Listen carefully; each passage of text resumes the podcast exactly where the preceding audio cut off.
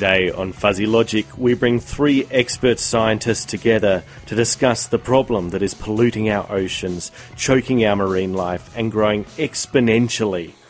It's the problem with plastic.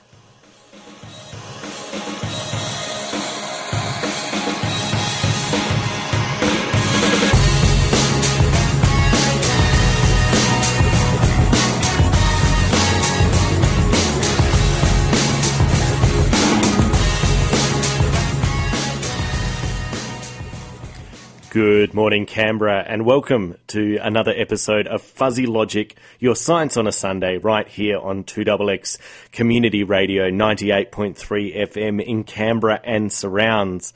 My name is Broderick Matthews, and it's a pleasure to have you with us today as we explore the problem with plastic. Thanks to the Sapphire Coast Marine Discovery Centre's Marine Science Forum happening on the 28th of May, we have three scientists joining us to talk about this problem. I'll tell you more about the forum later on today, but for now, I want you to come with me on a small journey.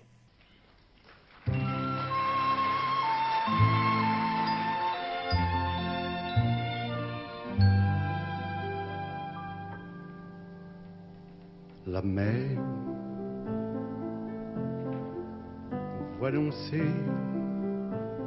le long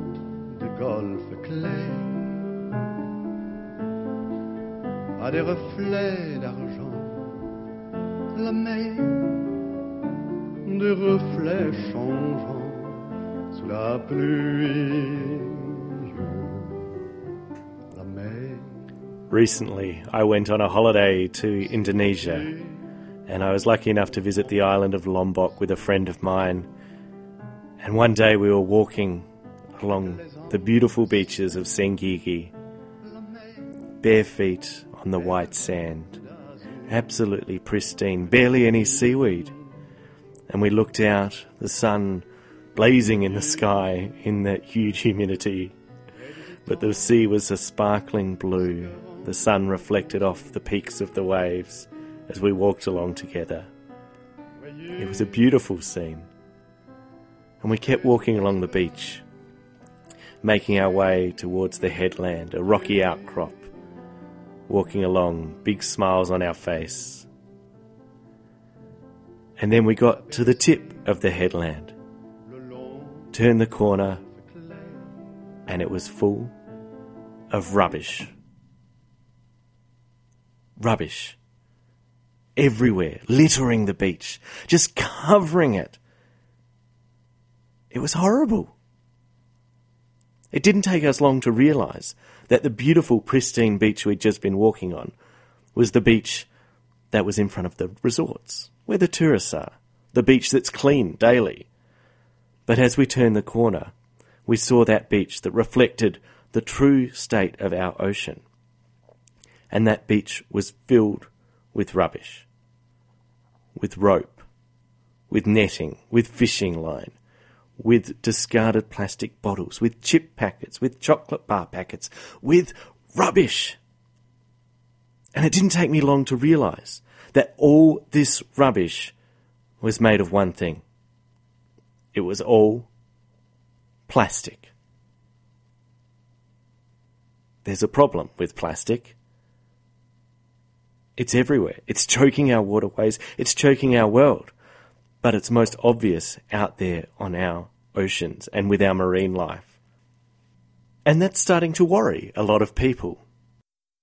I guess I was getting really concerned by the amount of plastics that I was seeing in the environment, and I had the opportunity to work uh, around the world. I'd been diving in Indonesia, in Thailand, all over Australia, and it was just seeing uh, so much more plastic entering the environment, and it didn't really seem to be on anybody's radar, and I was getting really concerned about the impacts that that was having on our wildlife. This is Heidi. My name's Heidi Taylor, and I'm the managing director of Tangaroa Blue Foundation. Heidi was a dive instructor, but as she was out diving, she started to see a pollution problem. So rather than just putting up with it, she decided to do something about it and founded the Tangaroa Blue Foundation, a not for profit dedicated to the removal and prevention of marine debris. And this foundation has developed into the Australian Marine Debris Initiative. And that program has, I guess, five main objectives. The first one is that we need to remove as much of the marine debris and the ocean pollution as we can from the beaches and from our rivers, uh, and that will remove the immediate threat that it, it poses. Um, but if that's all we do, then we'll be doing that forever. So we also need to understand why it was there in the first place. So we actually collect um, really detailed scientific data on what we're finding during our cleanups, and we use that data to track the debris back to the source, and then we try and engage the relevant stakeholders, whether it's community or government or industry, to find practical solutions that would prevent those items from being released into the environment in the first place. Finding the origin of this plastic pollution is key, and it's giving some really interesting results. Some of the stuff's really localised, uh, like you might find across the road from a cafe, uh, you might find some kind of packaging from, from mints or something like that that's just leaching out by uh, consumers or, or, the customers leaving them when they're, they're leaving the leaving the cafe. Uh, in some cases, we've been able to track promotional balloons that have uh, company names on them back to the source and, and explaining to people why releasing balloons into the environment is really dangerous for our wildlife because um, they don't just you know disintegrate in the air; they actually remain in the environment for years. Um, we also work uh, currently with industry, the plastics industry. We were finding a lot of plastic resin pellets that are used in the manufacture of plastic products. Um, these pellets were, were leaching out of factories and also being lost during transportation. So that's an industry-wide, Australia-wide program that they're that we're working with the plastics industry just to implement um, things that would prevent that loss from occurring. Talking to these companies has given Heidi mixed results. Look, sometimes they were totally unaware of where their item was actually ending up, and they were quite horrified and were quite willing to actually, um, you know, create some change that would, would stop that. And that's been a great good news story uh, for those companies and, and those um, agencies to be able to say, well, look, this has been identified and, and we've rectified it straight away um, because we want to do our bit. Uh, in some cases, we've been, you know, pretty much ignored or stonewalled, and, and we've had to, you know, pr- create a bit more media um, awareness around a certain issue um, just to put a bit of pressure on for people to do the right thing. Ultimately, consumers have power. What we buy tells businesses what we want. If we don't buy the plastic products, businesses won't make plastic products. People power is totally a way to get around all this. How do you motivate people to do something about it? Is it having any effect on humans at the moment, or is it all just marine species? So we know that over 663 different species worldwide are being impacted by marine debris. And when I started um, Tangaroa Blue back in 2004, that number was about 276. So it's more than doubled in the last 12 years. We know that all our turtle species are being impacted. We know that most of our um, marine mammals are being aff- affected and a huge amount of our seabirds. Uh, and so that's really concerning when we look at how much, about 8 million tonnes of rubbish entering the oceans every year from around the world. So our, our animals and our wildlife, they're just swimming around in it, they're eating it, they're getting caught in it. It's really affecting their critical habitat. Um, however, we also know that uh, fish eat plastics, particularly when plastic starts to photodegrade. It just basically breaks up into smaller and smaller pieces, but it will never go away. And the smaller a piece, the more animals can eat it. We know that those plastics also have toxins in them because some plastics are hard, some are soft, some are fire retardant, and you use chemicals to make that happen. So if a fish eats a piece of plastic, it's ingesting toxins as well as the plastic, and that bioaccumulates up the food chain. I guess the top of that is that we know those chemicals are also endocrine disruptors, which can affect fertility and how that will actually affect human reproduction in the next 50 years is something that science is still trying to determine. But it is quite scary if you think that, you know, in 50 years time, maybe the human race will have problems reproducing because of the amount of toxins that we've accumulated in our body because we can't manage our waste properly. These are unknowns here, but they are dire predictions. Sure, we're not necessarily certain about what effects these are going to have, but the potential is mind blowing. The exponential growth of plastic is just going to overrun us in so many ways physically, chemically, biologically. It's not a future that I'm looking forward to. The problem is, is that by the time we have this definitive proof, we're probably going to be at a point of no return. How do we turn around from from that? So, you know, 20 by 2050, recent research or recent uh, media coverage um, was saying by 2050 we're actually going to have more plastic in the ocean than fish. That is a really dire prediction. And there's plenty more that's worrying as we start to look towards the future. I think that we get to a point where we can't turn around. Um, humans, you know, we, we like to do what we do. We, we like to live good lifestyles and um, we, we don't like to change unless, you know, our daily life is, is being impacted. And unfortunately, by the time it, it gets changed, who knows where we're going to be, whether we're going to actually have sustainable seafood. Most of the planet relies on seafood to eat. Uh, if our seafood source is being impacted, you know, what kind of impact will that have on our food, on our, our health, on our industry? Um, yeah, there's some pretty big questions that, that are being asked, and uh, we, we really need to start looking at this seriously. There was a, a paper that was, or a report that was repeated or uh, released this week um, that showed that in the Great Barrier Reef catchment, that plastic pollution was the number one emerging threat to the Great Barrier Reef. Um, so this is becoming a really big issue, and as more research gets done, yeah, the predictions are pretty dire. The future looks grim, but we have to have some light shining at the end of the long, dark tunnel, don't we? So Tangaroa Blue is trying to help us reach that light. So we spent probably the first oh, seven or eight years really engaging community in doing beach cleanups, but also collecting data using the Australian Marine Debris Initiative methodology just to make sure that everybody was collecting data the same way and inputting it into the database. And now there's over 5.6 million pieces of data in the database from about 1,800 beaches and rivers around Australia. So we have a huge, big, robust database now that we can use as evidence to create change. And through that unique collection method of tracking and logging, the Australian Marine Debris Initiative is having success.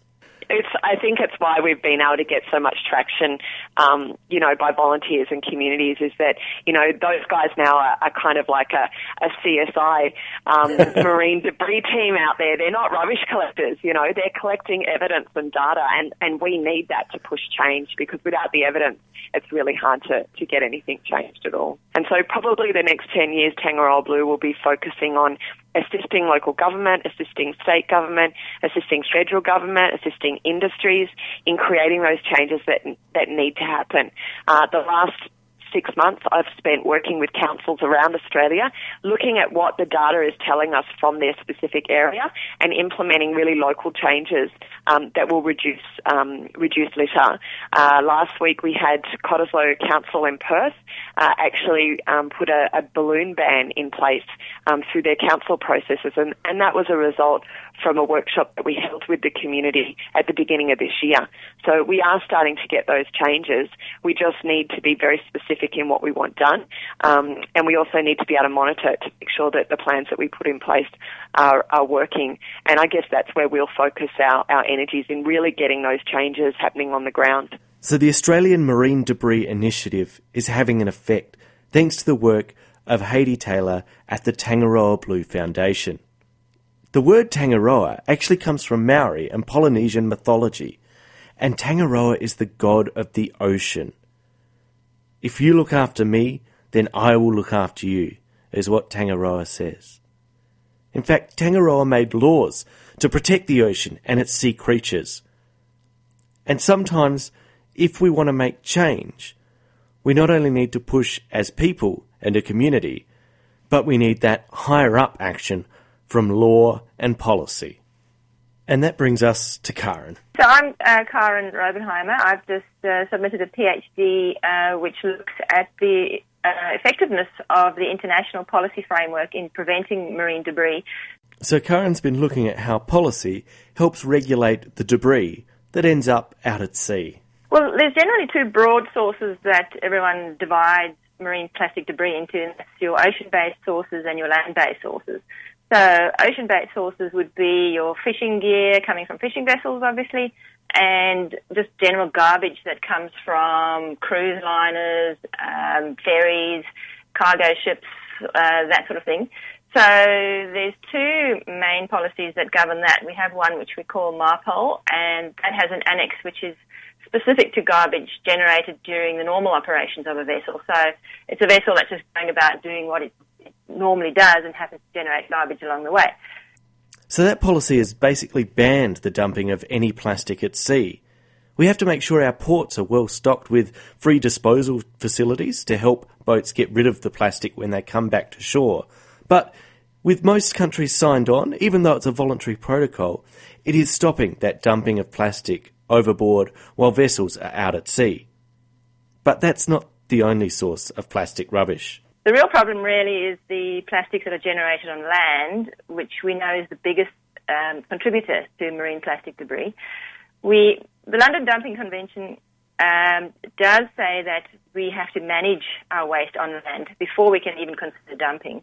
So there's a, a, few measures in there. The Law of the Sea Convention has some very broad overarching obligations as well to protect the ocean from land-based sources, but it's really just one one line. Um, so it's, it's not specific enough and it's way too general. Other than that, we have a few land-based source policies that um, are within the Regional Seas program. Uh, they don't sufficiently deal with plastic. They um, they deal with all kinds of pollution from land, so your runoff from agriculture, etc. Uh, so there's nothing really at an international level that governs land-based or marine plastic debris, and that's partly because we have to respect the sovereignty of countries. So we can't tell countries how to spend their money and what they need to do within their own territory.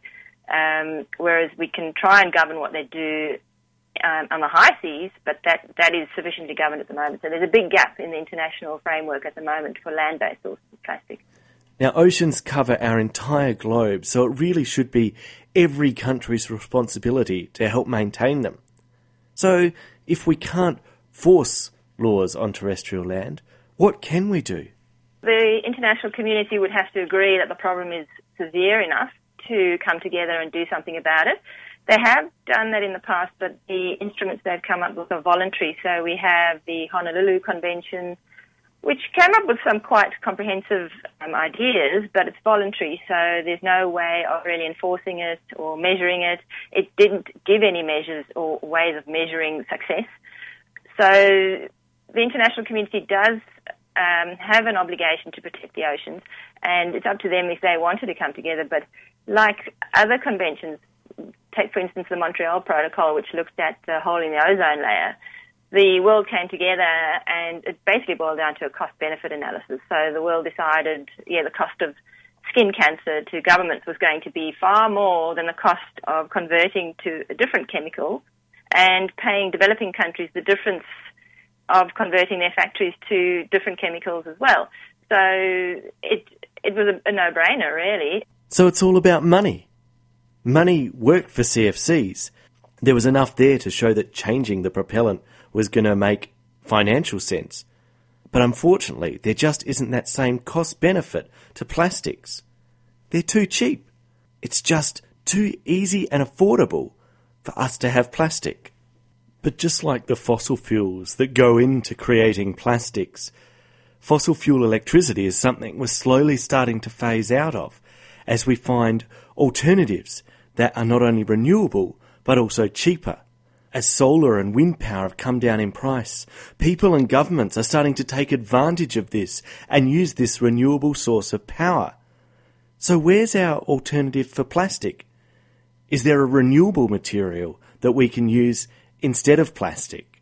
Well, that's the big problem at the moment. There is no alternative that's completely safe. Um, and to be completely safe, it would have to break down back to constituent components. But as to make a polymer, you have to heat it up to such high temperatures that you, you're never really going to get those temperatures in nature.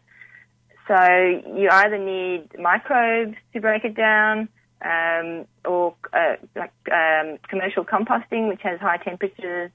Um, you know, the things that aren't, aren't really available in the ocean. So there's been no real breakthrough at the technological level. I did read somewhere that someone may have created a polymer that could be repeatedly recycled, and that, that's really what we need is that plastic can be recycled over and over again, um, similar to glass and aluminium.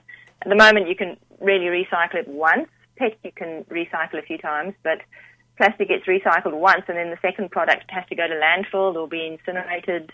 Um, you know, something that's not really the answer. They're just really kicking it down another generation. So we need plastic to be, be able to be recycled multiple times. Or taking it a step further, could we even start to move towards a life fantastic without plastic? There's a lot of people doing a lot of work trying to live a plastic free life, but I don't think that's achievable for the average person out there. Um, so we do need to make things more available to people, you know, like the supermarkets that don't wrap everything in plastic. And you still have a choice if you go to Coles. You can, you know, I pick up a load of mushroom bags and any loose beans go in there and everything else goes loose in my bag. So it is quite possible to, I would say, at least halve your plastic intake um, in, in a current environment if you're shopping at Coles and Woolworths and things like that um, you can do it with a little bit of effort um, and just being quite conscious of it. And if I do end up with a plastic bag, I make sure I use it at least two or three times.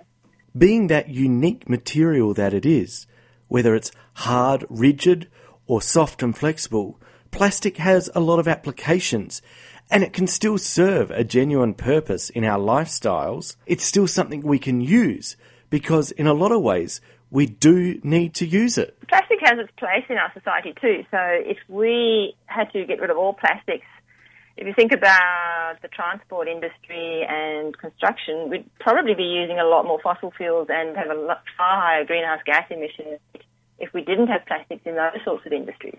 So the long-term plastics and you know our piping, all that stuff, that's a good place for plastic. Um, it's it's the disposable plastics that we have to work on. And we have to work hard. This is a huge culture change. We've gotten so used to having plastic in everything that we do that we need to think about where the plastic is and how we can avoid using it because it's having a vast effect on our environment. And I want to head into that environment now.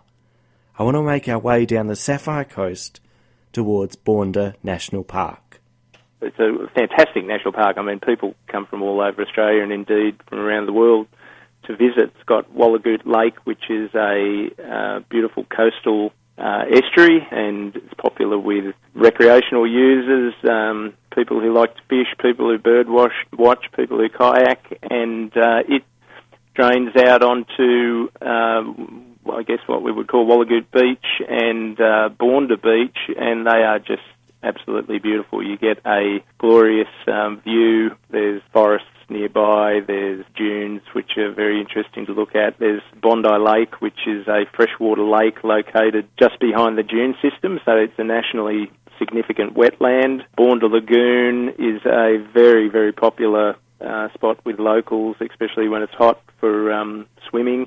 So it really it's a it's a very attractive uh, place for people and a haven for all sorts of species of plants and animals which uh, people enjoy uh, seeing protected. This is Doug, and Doug really likes his job. Uh, my name's Doug Record. I'm the principal of Bournda Environmental Education Centre, which is kind of like my dream job, so I'm pretty happy about that. Doug's working hard with local schools to help them reduce the amount of disposable plastic that they're throwing away. We currently are running a waste education program with the Canberra Region Joint Organisation of Councils, which is a coalition of councils in southeast New South Wales that contribute uh, funding towards waste education. And so one of the, the jobs that we're doing is, uh, you know, working with schools to look at the waste that they're producing, and you know, everyone is keen to reduce uh, waste to landfill.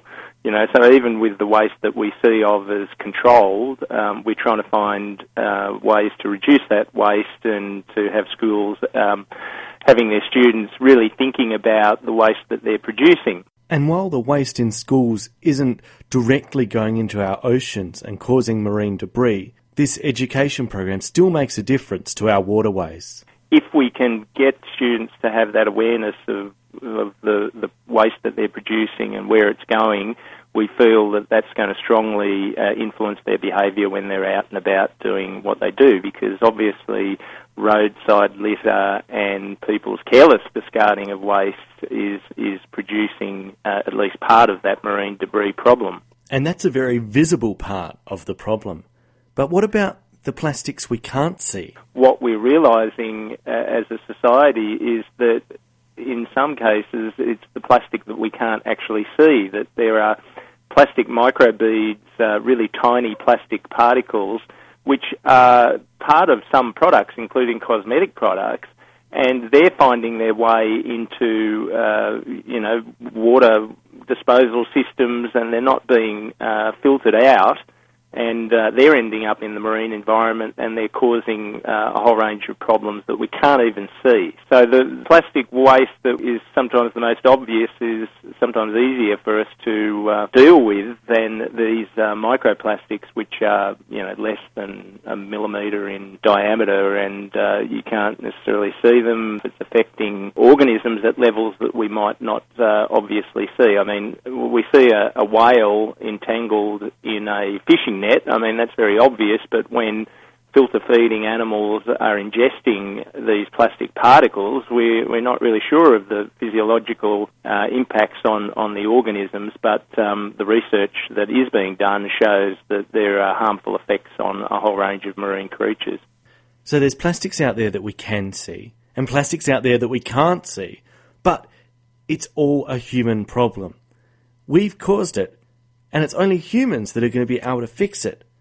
So the million dollar question is how do you motivate people to start to take action on something they've become so complacent towards? I would say that some people see pictures of you know baby seabirds that have been fed plastic and that's sufficient motivation for them to say look I don't want to be part of this I want to change my lifestyle to uh, reduce the amount of plastic that I'm using every day uh, other people, they may be more inclined to focus on a financial incentive, and we've just had the great news well in New plastic. South Wales that the And that- government has, uh, you know, approved the container deposit scheme. And so some people, their motivation might be, gee, when I go for a walk on the beach or um, in an estuary, I can pick up ten dollars worth of plastic bottles or beverage containers and make a dollar out of it. So I think we've got to look at all those all those things because not not everyone Today yeah, on everyone's Fuzzy Logic, we're going we to have bring different three- motivations.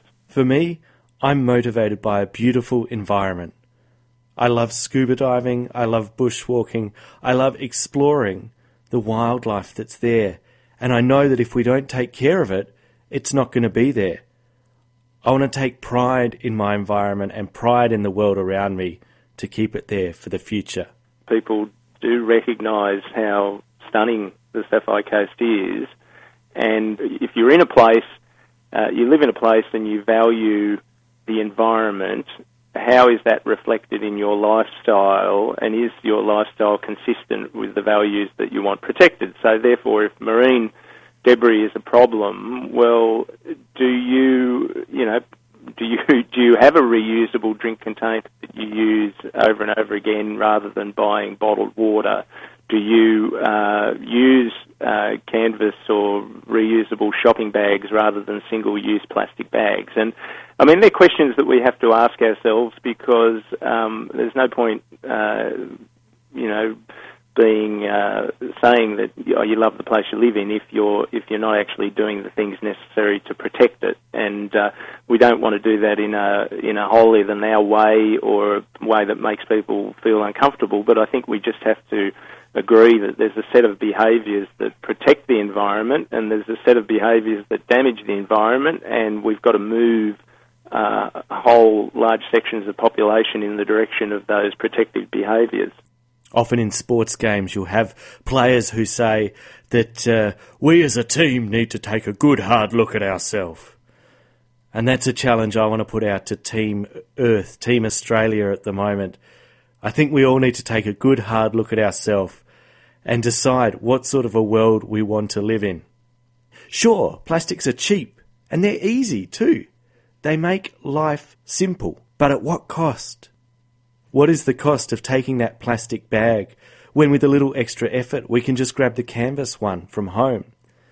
What's the cost of taking the disposable coffee cup lid when we can just bring our own keep cup, or even better, our own mug? What's the cost of picking up the veggies wrapped in the glad wrap, where there's some there out in bulk, all ready to grab on their own without any wrapping around them? These are questions that we need to ask ourselves. We as humans have a problem with plastic, and we need to get over it.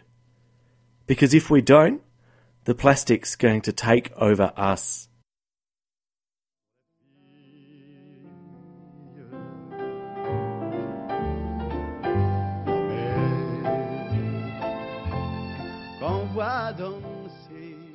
Thank you for tuning in to today's episode of Fuzzy Logic.